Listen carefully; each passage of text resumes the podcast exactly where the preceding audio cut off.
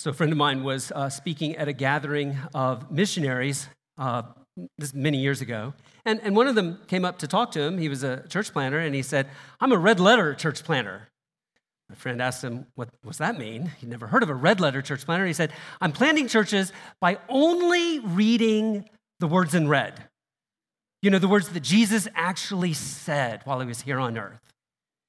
He felt like that would be a much more spiritual way to go about it rather than getting all distracted by all that other stuff in the epistles, you know, that people argue about. And he just wanted to get away from all that and, and really focus on what Jesus said.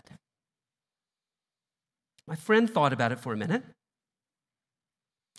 and then replied, You know, Jesus only mentions the church twice in the Gospels. Most of what Jesus wanted to say about the church, he actually inspired his apostles to say in the book of Acts and the epistles. All those words that you're determined to ignore. And so my friend said to this red letter church planner, What you're doing doesn't sound spiritual, it sounds satanic. And the conversation went downhill from there. but I think my friend was right. Ignoring what Jesus says, whether it's in red or not, is a satanic strategy, not a spiritual one.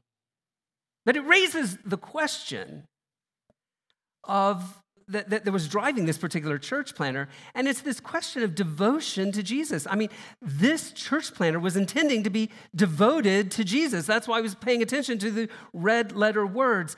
Does our devotion to Jesus make us spiritual?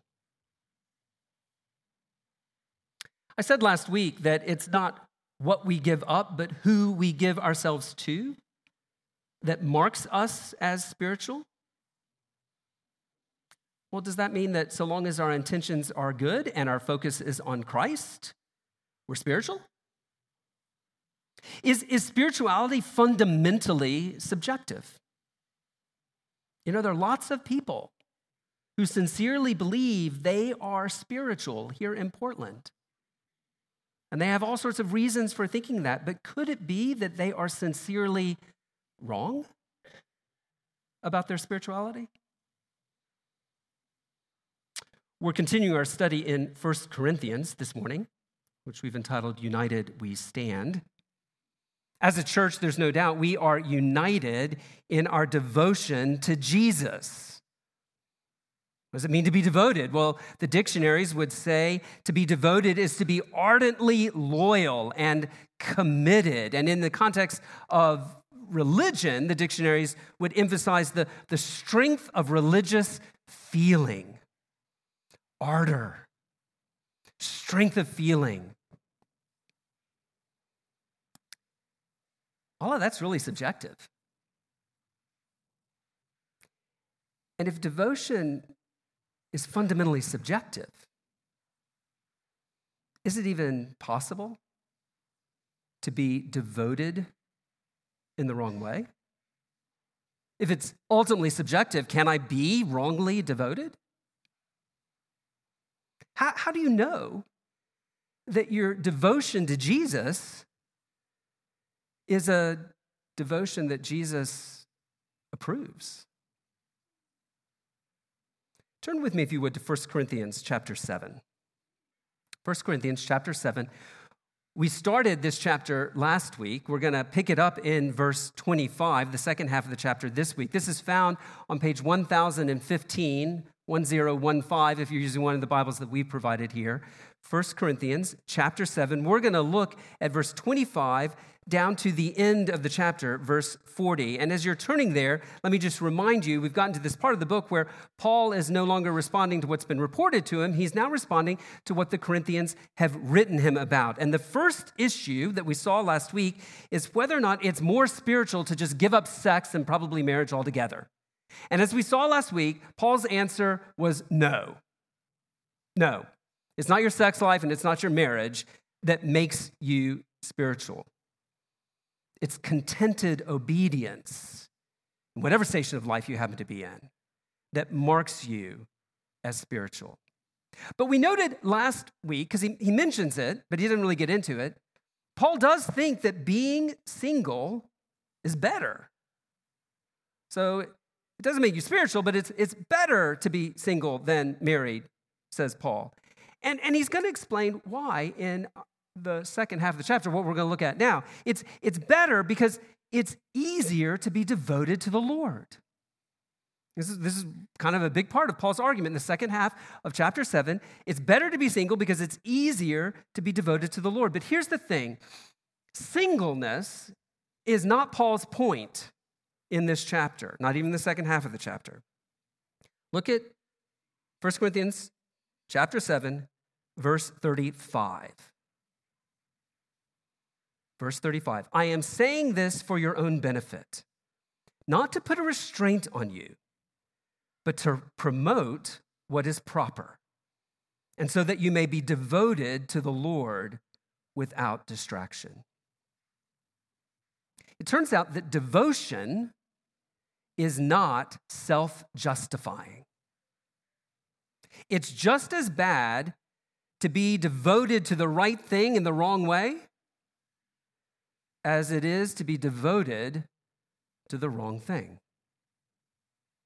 Paul's point in bringing this idea of what is proper and devotion, Paul's point to both single and married is this we'll put it on the screen be devoted to the Lord, but do it properly. Be devoted to the Lord, but do it properly. We're going to look at this in two steps. So, first, be devoted to the Lord. Let's, let's, uh, let's read this section. We'll pick it up in verse 25. 1 Corinthians chapter 7, verse 25. Now, about virgins, I have no command from the Lord, but I do give an opinion as one who by the Lord's mercy is faithful. Because of the present distress, I think it is good for a man to, to remain as he is. Are you bound to a wife? Do not seek to be released. Are you released from a wife? Do not seek a wife. However, if you do get married, you've not sinned. And if a virgin marries, she has not sinned. But such people will have trouble in this life, and I am trying to spare you. This is what I mean, brothers and sisters. The time is limited. So from now on, those who have wives should be as though they had none. And those who weep as though they did not weep, and those who rejoice as though they did not rejoice, and those who buy as though, as though they didn't own anything, and those who use the world as though they did not make full use of it. For this world in its current form is passing away. I want you to be without concerns. The unmarried man is concerned about the things of the Lord, how he may please the Lord. But the married man is concerned about the things of the world, how he may please his wife, and his interests are divided. The unmarried woman or virgin is concerned about the things of the Lord so that she may be holy both in body and in spirit. But the married woman is concerned about the things of the world, how she may please her husband.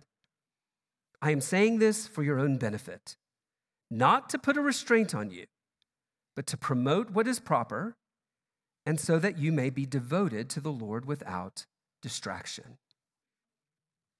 All right, as I said last week, being spiritual, according to Paul, is not about what you give up, it's about who you give yourself to.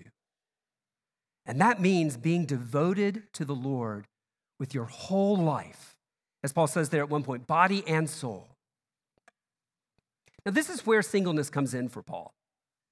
Paul is Earlier in the chapters, we know he's already talked to the married and he's talked to the divorced.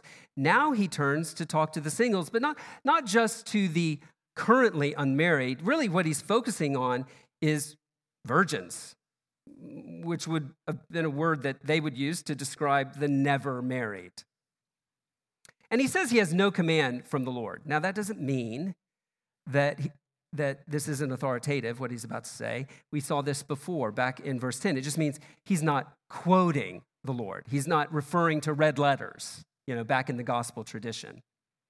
Rather, he says he's speaking as an apostle, verse 25, one who has been faithful with the message to which he's been entrusted. And what he says to the never married is it's good to stay as you are. If you've never married, that's that's good. That's that's actually better in his view. So so stay single.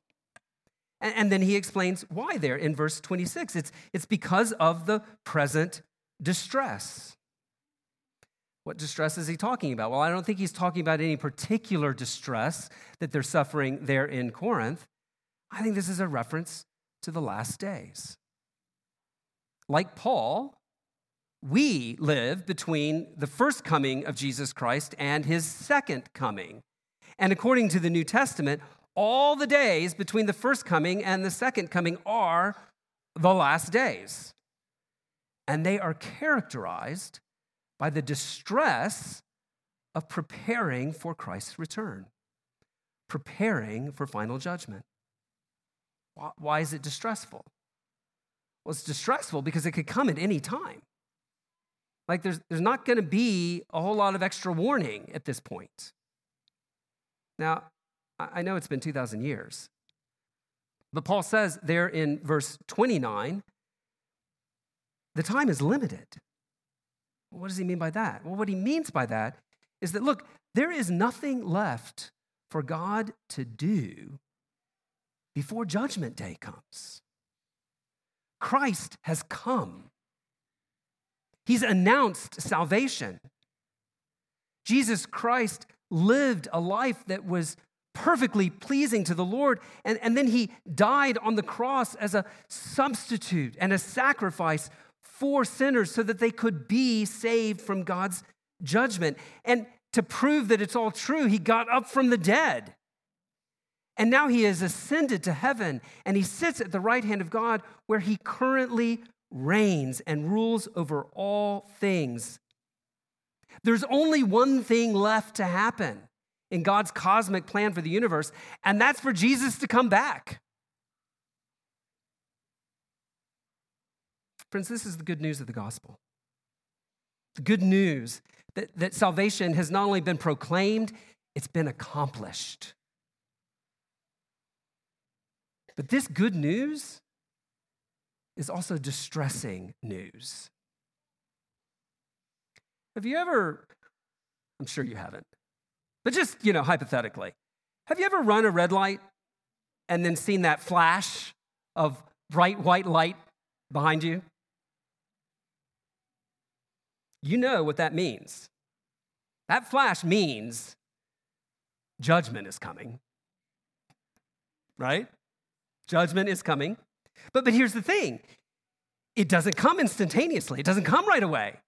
They don't stop you right there in the intersection and hand you the ticket. No, you go home and everything's fine and everything's pleasant, and yet every day you go out to the mail and there's a little bit of dread in your stomach.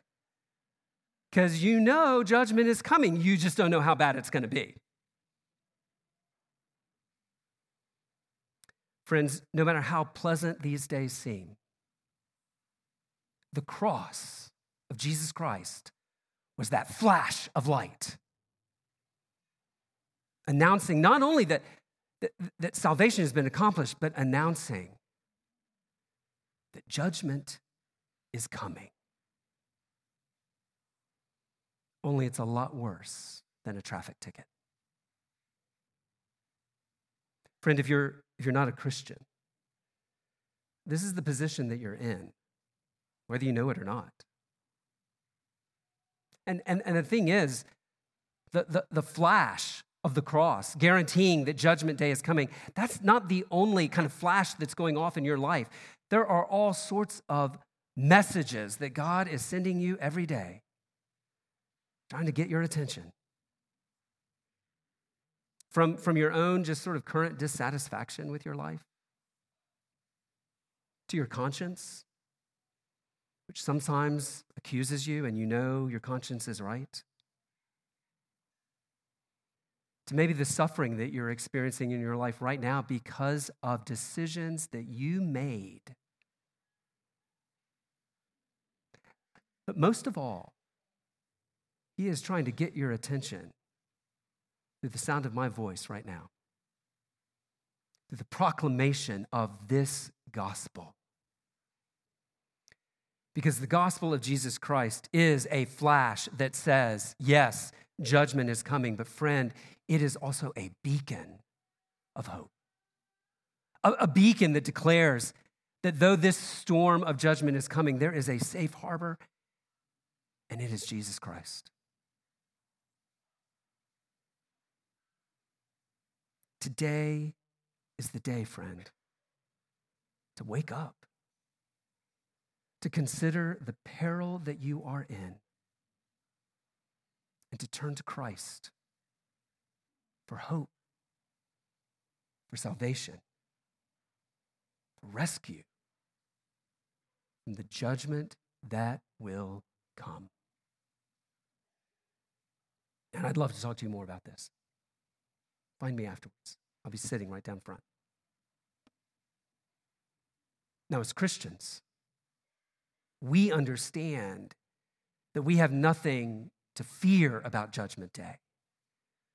We, we've seen the beacon of hope that that flash was, and we, we have made for the safe harbor that is Jesus. Christ has paid the penalty of our sins. But, Christian, that doesn't mean that we shouldn't be preparing for the last day. The proof of conversion is a converted life. The proof of spirituality is a spiritual life, a life devoted to the Lord Jesus Christ and following him. And, and so, in light of the distress, in light of the need to prepare for that day, Paul looks at everyone, married or single, in verse 27, and he says, Stay as you are. Just stay as you are. If you're single, it's better to stay that way. Now, he quickly clarifies himself in verse 28 that, look, okay, you're not sinning if you get married. Do You see that there in verse 28? However, if you do get married, you've not sinned. But here's the thing Paul would like to spare you, and particularly he's, he's talking to the never married, he would like to spare you trouble in this life. That's what he says. Now, does that mean that Paul is saying, like, marriage is trouble? Okay, I said last week, marriage is hard, and that's true. But I don't think that's what Paul is saying here. He's, he's, he's not just saying marriage is trouble, like, avoid it, you're better off. Now, this, this is not a pragmatic argument that it's just easier to be single. The trouble he has in mind is not the trouble of coordinating careers and cars or early risers versus night owls or how you bring together two different vacation styles. That is not what he's talking about. I should also say, he is not talking about the trouble of abuse. Paul's command to stay as you are is by no means a command for a woman to stay in an abusive marriage. It is by no means a command for a child to continue to submit to abuse. To physically or sexually abuse someone is to forfeit any right or claim you had on that relationship. And there's nothing in Scripture, and there's nothing in Paul in 1 Corinthians 7 that is telling you continue to just suck it up and submit to someone who's beating you or someone who is sexually abusing you. Friend, if that's you, you need to get out of that situation. And I want you to know that we're here to help. I would encourage you to reach out to the church. Reach out to the office, to one of the elders, to somebody you trust here in this church, if that is your situation. So, the trouble that Paul wants to spare you is, is, is not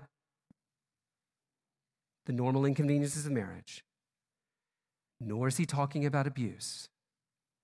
No, the, no, the trouble Paul has in mind is the trouble that marriage is going to add to your calling to devote your whole life to the Lord. Paul explains this. You, you see there uh, in, in verse 29, he says, Look, since the time is limited, that is, the time is limited before the Lord calls us home or before he returns, we should live like it. We should, we should live like the time is short. And, and then in verses 29 to 31, there, he works through a series of examples.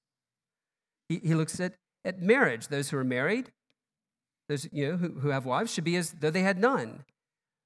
But, but then he adds some other examples, like grieving, those who are grieving as if they're not, and those who are rejoicing, really loving life, as if they're not.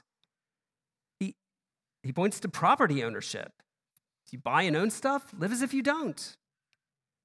He, he points to commercial activity, those who use the world. Live as if you're not. Essentially, and all of these are kind of hyperbolic examples. Essentially, what he's saying here is look, the time is short. So these things marriage, joy, grieving, work, and commercial activity these things might describe you, they ought not define you. These are things that you do, they're not who you are. And you should live like it. Paul's called to live as though not is not an excuse to neglect your marriage. It's not an excuse to neglect your responsibilities at work. No, rather, Paul is calling us to all of us, single and married, to live in such a way that none of those things, and all the things he mentions are actually good things, none of those things are ultimate things. Because when a good thing becomes an ultimate thing, it becomes a different thing altogether. It becomes an idol. And we are to devote our lives to the Lord and not to idols. This is why Paul says being single is better.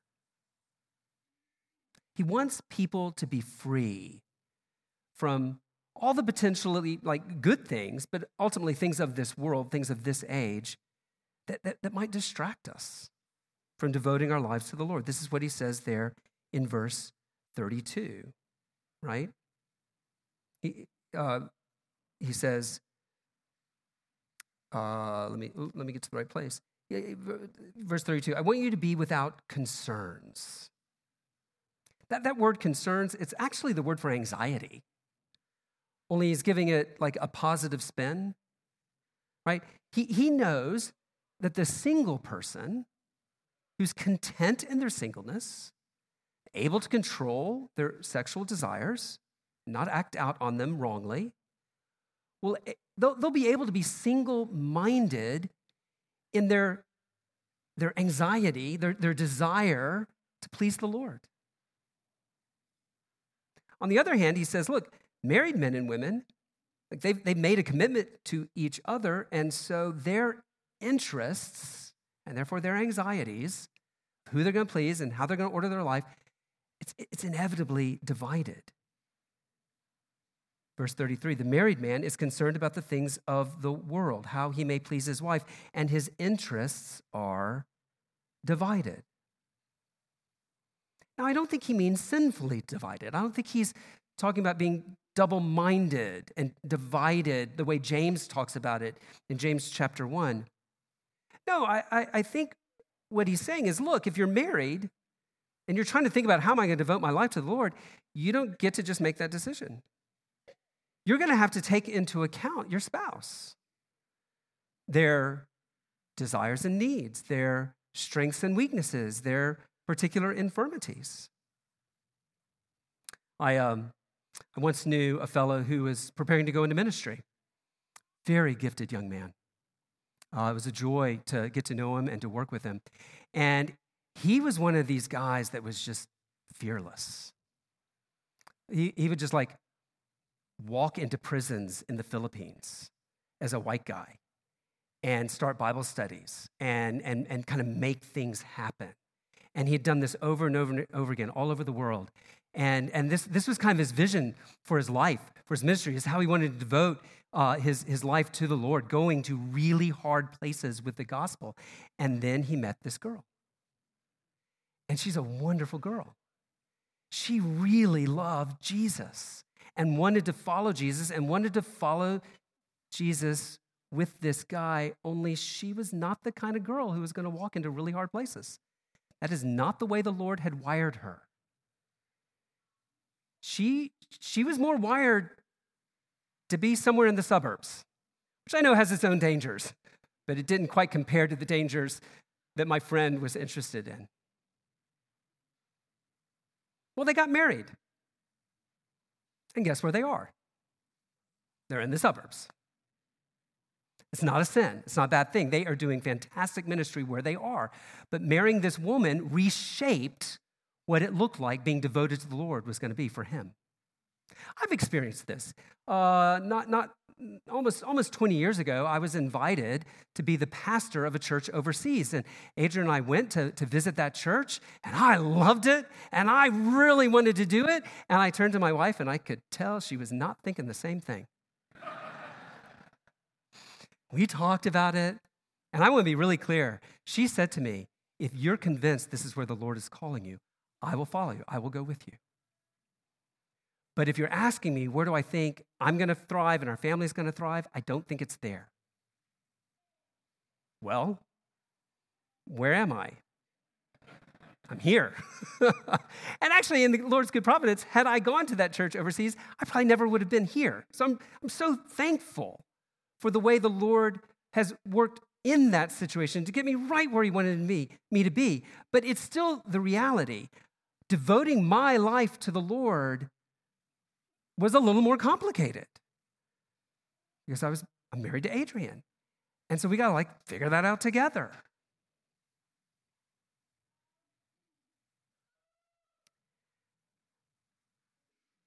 For those of you particularly men in this congregation, I know there are many of you who are single and you're aspiring to ministry.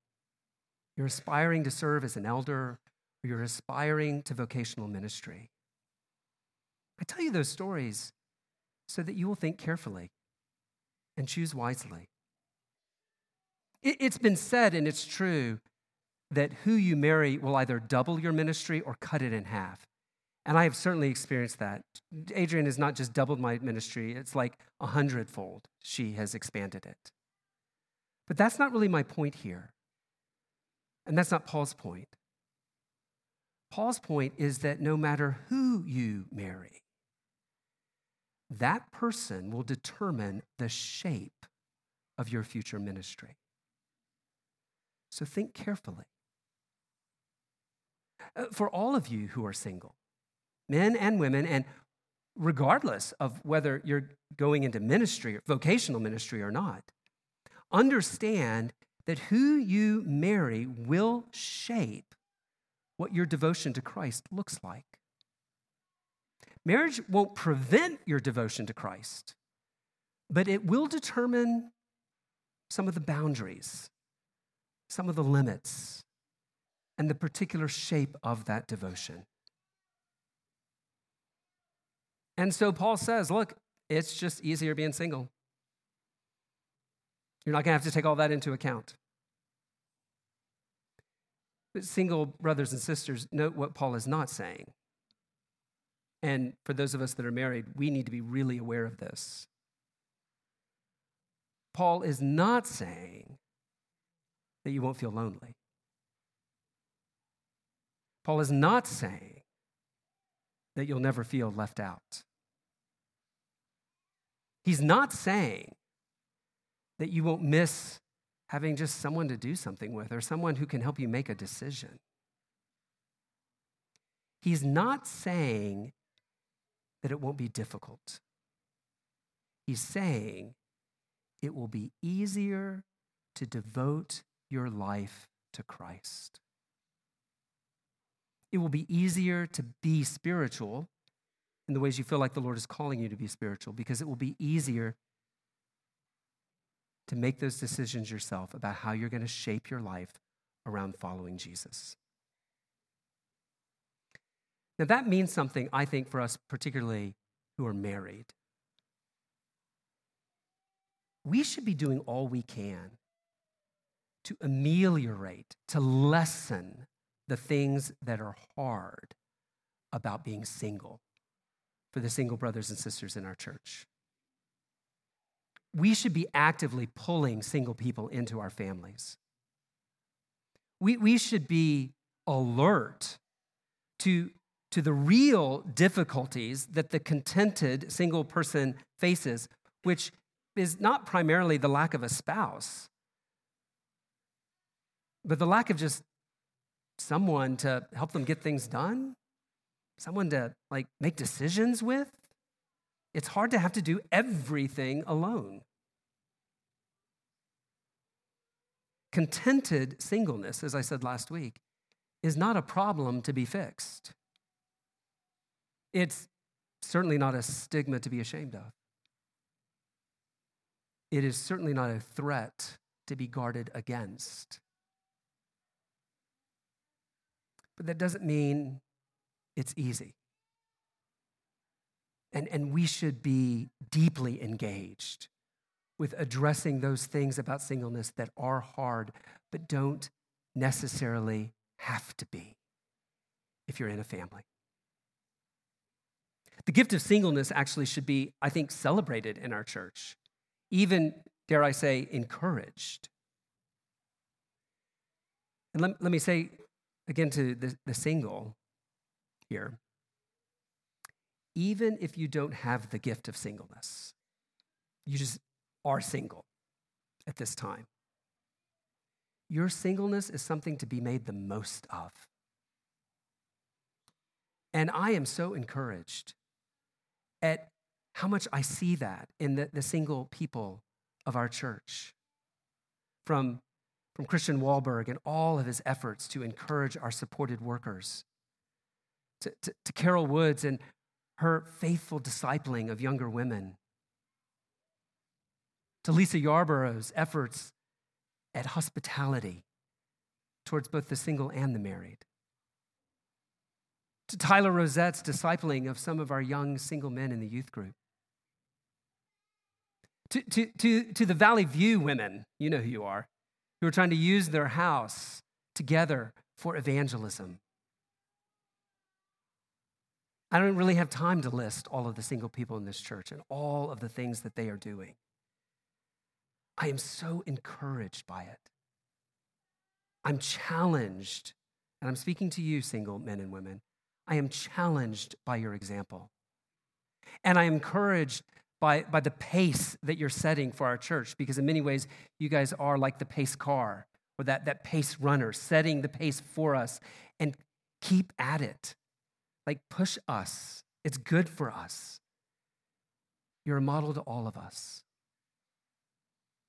I just don't think we think about singleness well or rightly. And actually, I want to encourage you guys. We have this on our bookstall, we have it in our library, we give it away all the time. I want to encourage as many as possible to read this book by Sam Allberry Seven Myths About Singleness. It will encourage you, it will challenge you. It will challenge you in your life as a married person, it will encourage you in your life as a single person. It will help all of us here as a church be a better family to one another. So I hope it's only $8 on the bookstall. We've got it in the library. I hope it sells out today and you make us buy more. I think it'd really, really help our church. Now, maybe you're sitting here and you're thinking, why would anyone devote themselves to this kind of God? who says, actually, it's just better to be single? Why would anyone devote themselves to the Lord rather than to their own interests and their own needs and their own desires? I want to be really clear with you because maybe you're thinking this, you're not a Christian. Maybe, maybe you're uh, a, a young person growing up in one of the families of this church and you're really trying to think about why, why should I follow Jesus, especially if he calls me to do something really hard? we don't devote ourselves to the Lord because we're trying to get something from Him. We don't devote ourselves to the Lord in order to gain His love or His acceptance. We devote ourselves to the Lord because He's already devoted Himself to us. The cross of Jesus Christ is the ultimate expression of devotion. Of Christ's devotion to God and obedience, willing to do an incredibly hard thing, maybe the hardest thing ever, but also the ultimate expression of his devotion to us in love.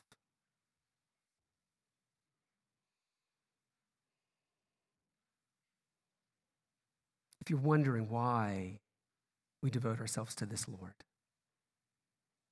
I just invite you to look at the cross. And I would invite you to devote yourself to Him today. Because when you do, you will find that He has already devoted Himself to you.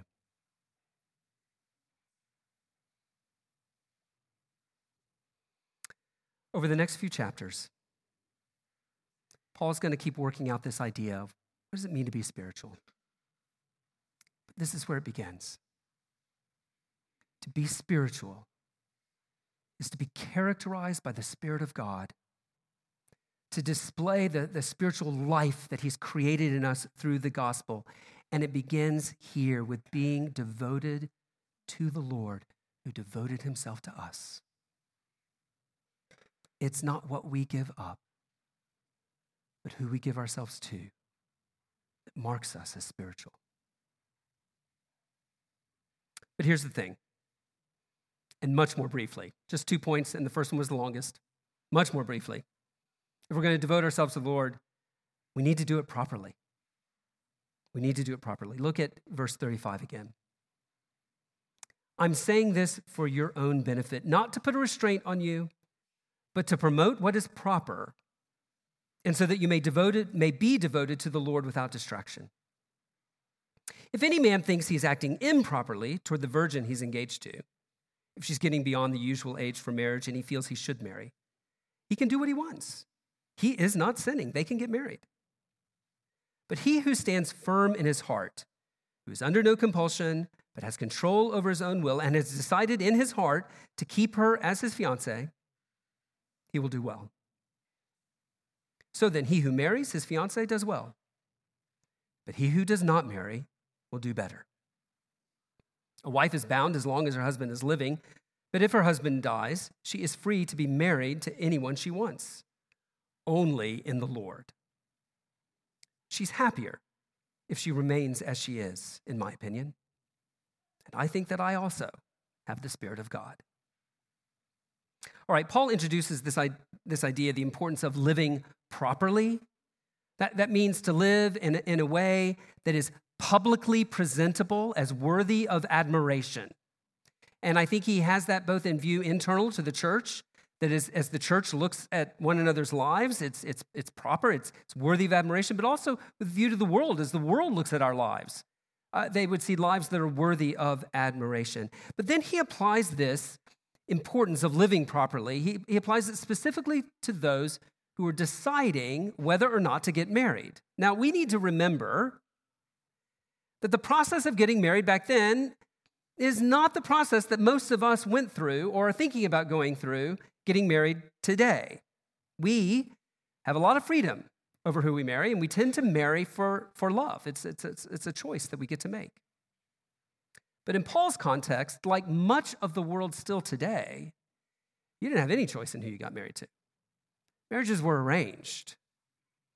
They, they might even be arranged while you were still like a child, and you would, you would actually grow up knowing that, that person across town that you were going to marry. It's kind of weird for our context, but really normal for Paul's context. Well, it's in this context that Paul is concerned that those who are betrothed, those who are in an arranged marriage that has not yet been consummated, it's not yet actually happened, it's just planned, he's concerned that they conduct themselves in a proper manner as they devote themselves to the Lord. And so he says to the man who wants to follow through with his engagement, Paul says, go ahead. Right? Verse 36, you're, you're, you're free. You can do what you want. If you think it would be improper not to go through with it, and, and maybe especially because she's past the age where she could be betrothed to someone else, well, well then he says you're, you're not sinning by not getting married don't, or, or by getting married. He said, Look, don't, don't let the ascetics shame you. You know, those ones who said, Oh, it's, it's better just to not have sex at all. Don't let them shame you into remaining single when actually what you want to do is get married. And, and don't, don't mistake Paul's advice for, for a command that's, that's binding your conscience. That, that word that he uses back in verse 35, he's not trying to restrain anyone. It's, it's, it's literally, I'm not trying to put a noose around your neck and drag you someplace where you don't want to go. No, you're, you're free. On the other hand, he says, for the man who is fully convinced of his desire and ability to remain single, and Paul says it four times in four different ways there in verse 37, just to make sure we're really clear, you're free to remain single. There's, there's no sin in breaking off the engagement. Hmm. But he says it four times firm in his heart, under no compulsion, control over his own will, decided in his heart. He says it four times because it should be a matter of conviction. Otherwise, remaining single is going to result in the kind of improper living that Paul is keen for them to avoid. If you don't have the gift of singleness, don't try to live as if you do. It's probably not going to work. And then he says in verses 39 and 40 look, this is mutual. The teaching is mutual. He, he reiterates that married women should stay married that that category, married women in his mind, would, would actually include the betrothed. So you're actually married or you're betrothed to be married, stay in that category. The, the, the whole category that we have of unengaged young adult women basically didn't exist in his day.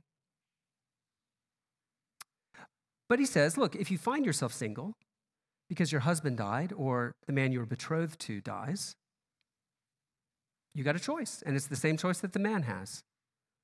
You're, you're free to remarry so long as he's a believer. You see that there at the end of verse 39 only in the Lord.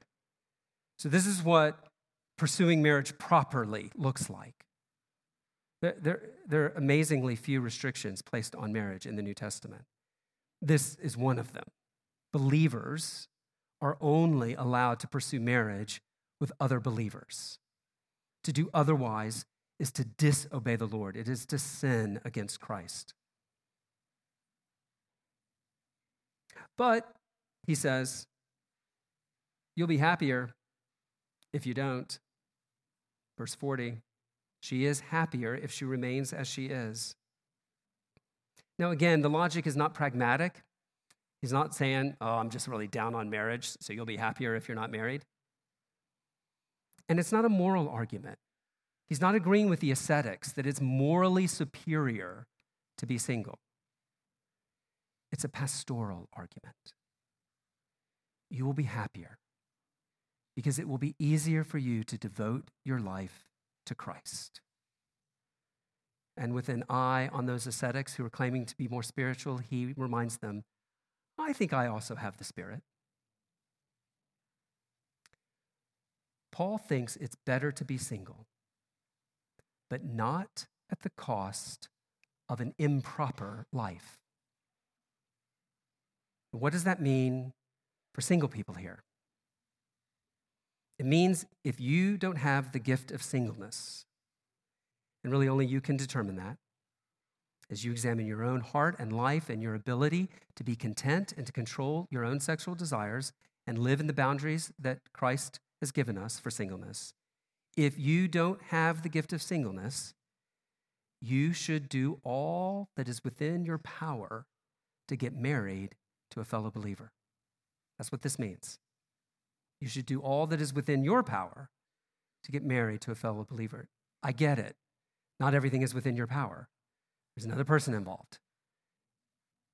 Nevertheless, what can you do? Well, I talked about this some last week. I'm going to press in a little more.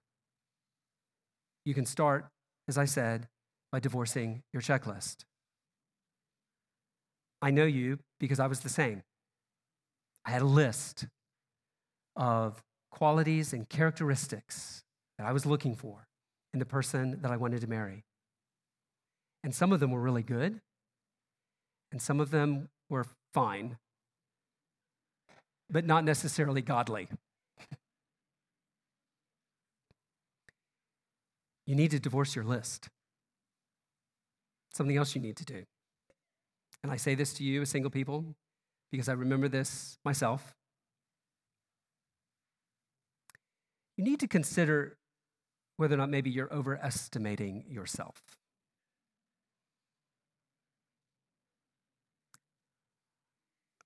Now, I'm going to tread gently here.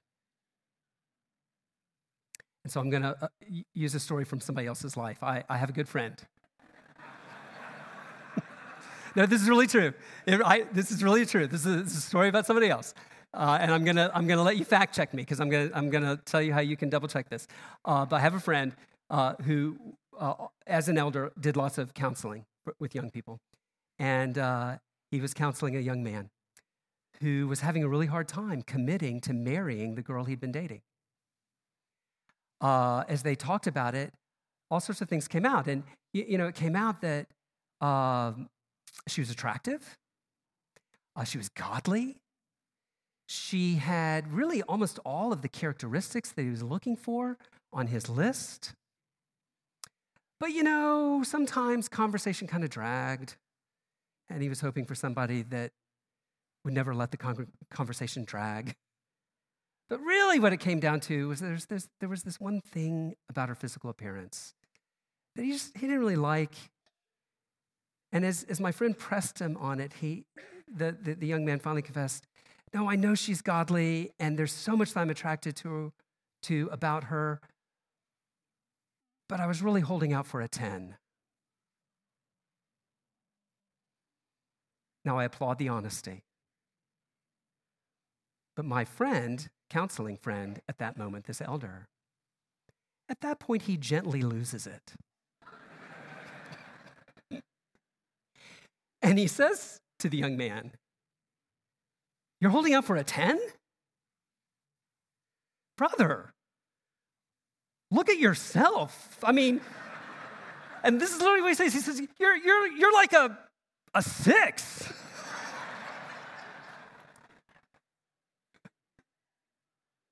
Even if you found that woman who was a 10 with all of these uh, qualities, why would she marry you?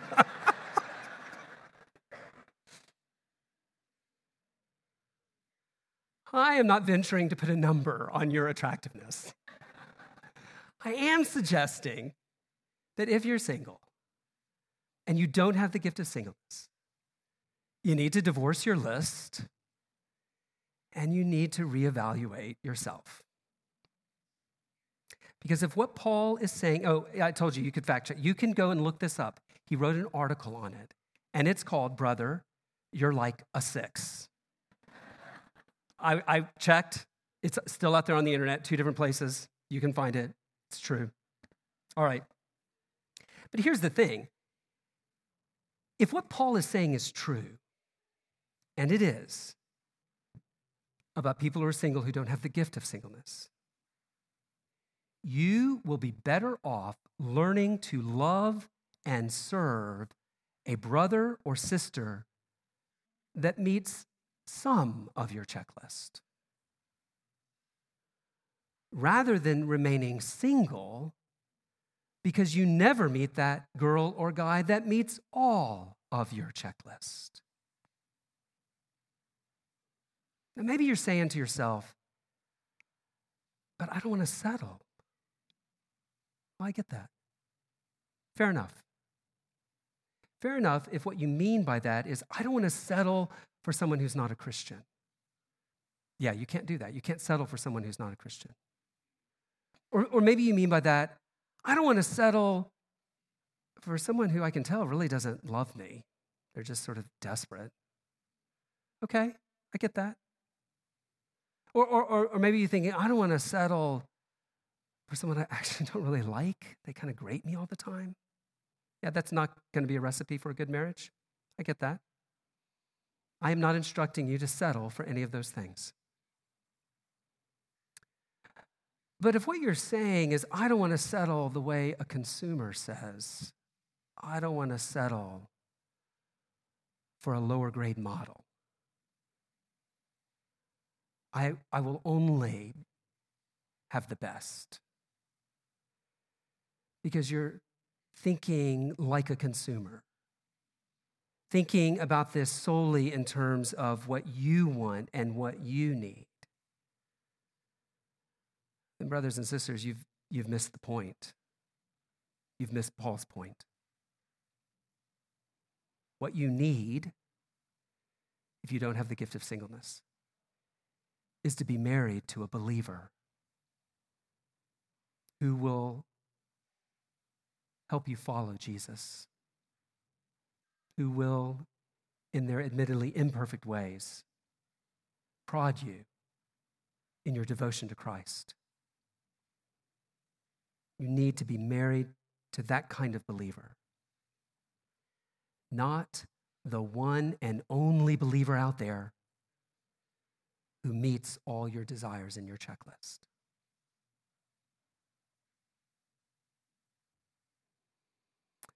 If you don't think that person exists, okay, that one and only, they don't exist. If they did, they wouldn't marry you. But if you're having trouble sorting through this, please come talk to one of the elders. Talk to your small group leader. Talk to an older married person that you trust to help you sort through these things in your own mind so that you can actually make some progress.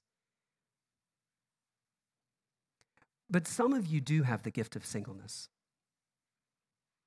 Some of you are able to control your sexual desires, and you know a measure, at least, of contentment as a single man or single woman. Now, you may wish you did not have this gift of singleness. You might not like the gift,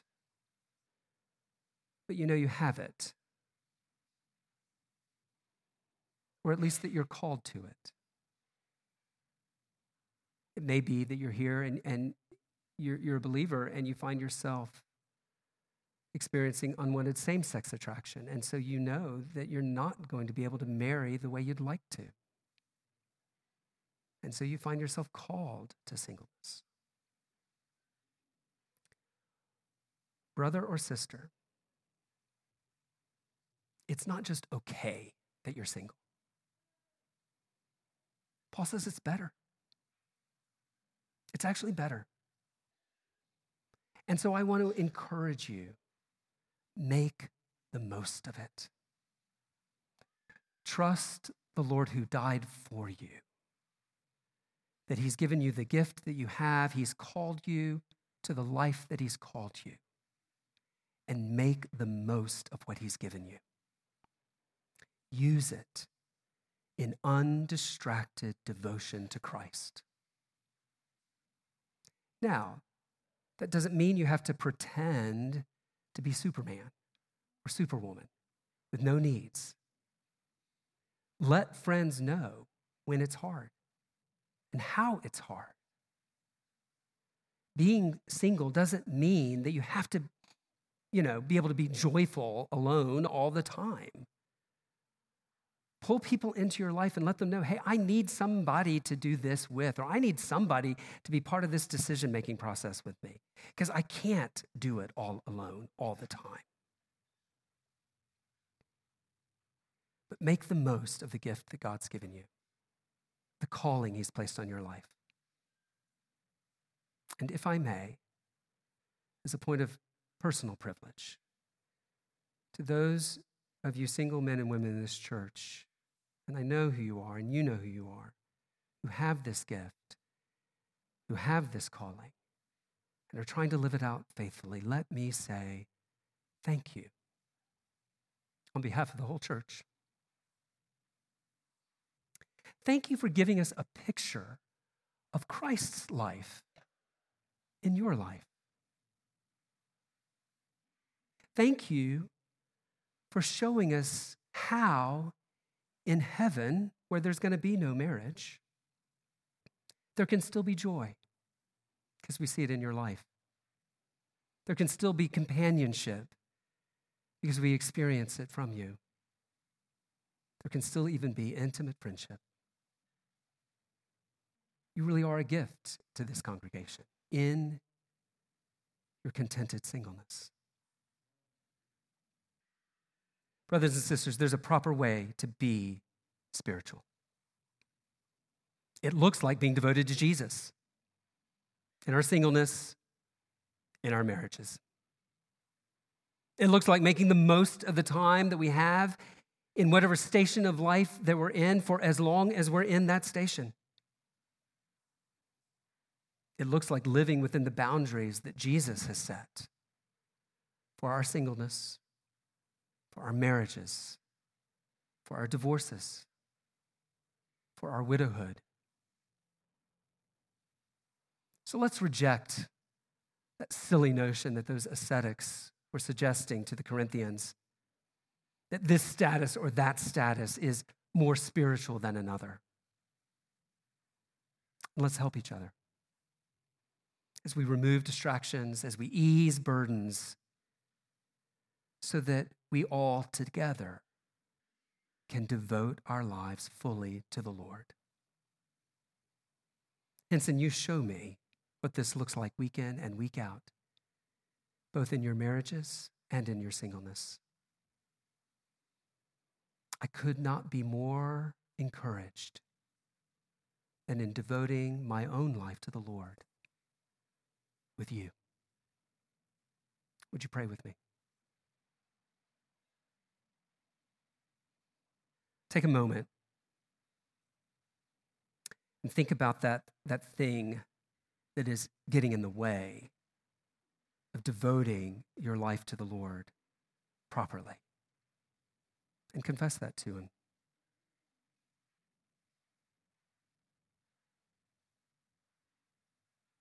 Lord, we pray that we would see you clearly as one worthy of the devotion of our whole life.